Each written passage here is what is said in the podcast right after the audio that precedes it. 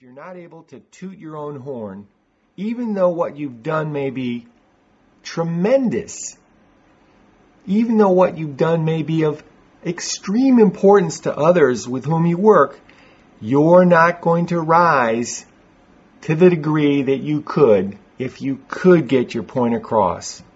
So, what can you do when it comes for making your point, asking for something that represents a huge leap, and taking the plunge into the realm of becoming professionally assertive? Let's take, oh, asking for a raise. That's a big deal with most people, and it represents something that makes a lot of people nervous. After all, what if the boss says no? After all, what if you're flat out rejected or you hear something that you don't want to hear? Rest assured, there are effective ways to ask for a raise, and we're going to review them right now. Suppose you've got a meeting with your boss, and maybe he or she doesn't even know what it's all about. Maybe you've decided as a result of your efforts in the last quarter, last year, whatever, it's time for you to gain an increase in salary. You've earned it, you know it, and now it's time to present your case.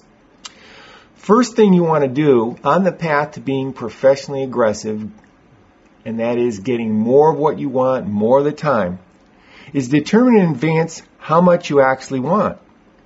This has to be in line with other factors such as the pay range for your position, uh, the budget allocated for your department, and so on.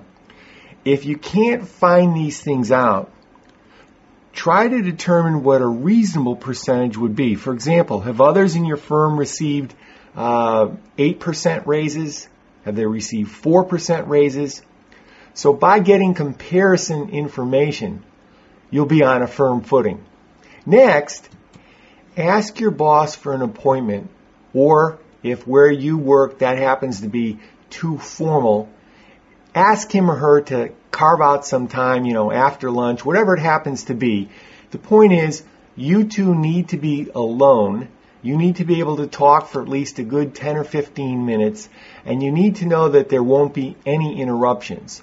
You're going to be making a case that requires your boss's ultimate attention, and any distraction during that meeting is to your disfavor. So, secure away a day and a time and a place where you know you can have an effective 10 or 15 minute stretch.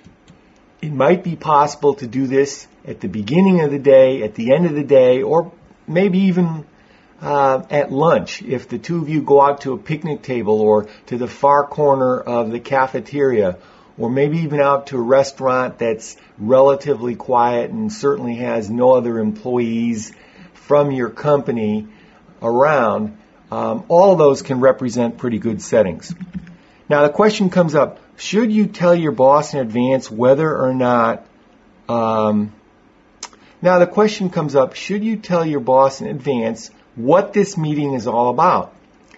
Many times the answer is no.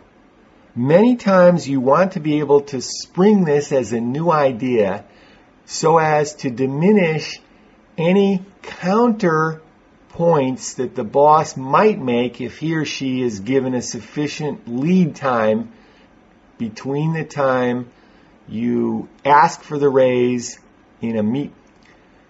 He or she is given sufficient lead time to prepare rebuttal. So in other words, you want to catch the boss somewhat off guard. Once you're face to face and ready to talk, make sure that both of you are seated. If you're standing, it's too easy for the conversation to meander or to be curtailed. The boss might be called away. You might feel uncomfortable standing your ground for so long. If you're seated, you're guaranteed to get a little more time and probably a lot more attention. And this holds true for many other elements of being assertive on the job.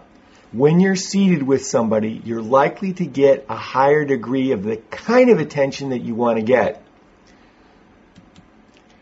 Now, after a few minutes of now, after a few moments of greeting or catching up with some other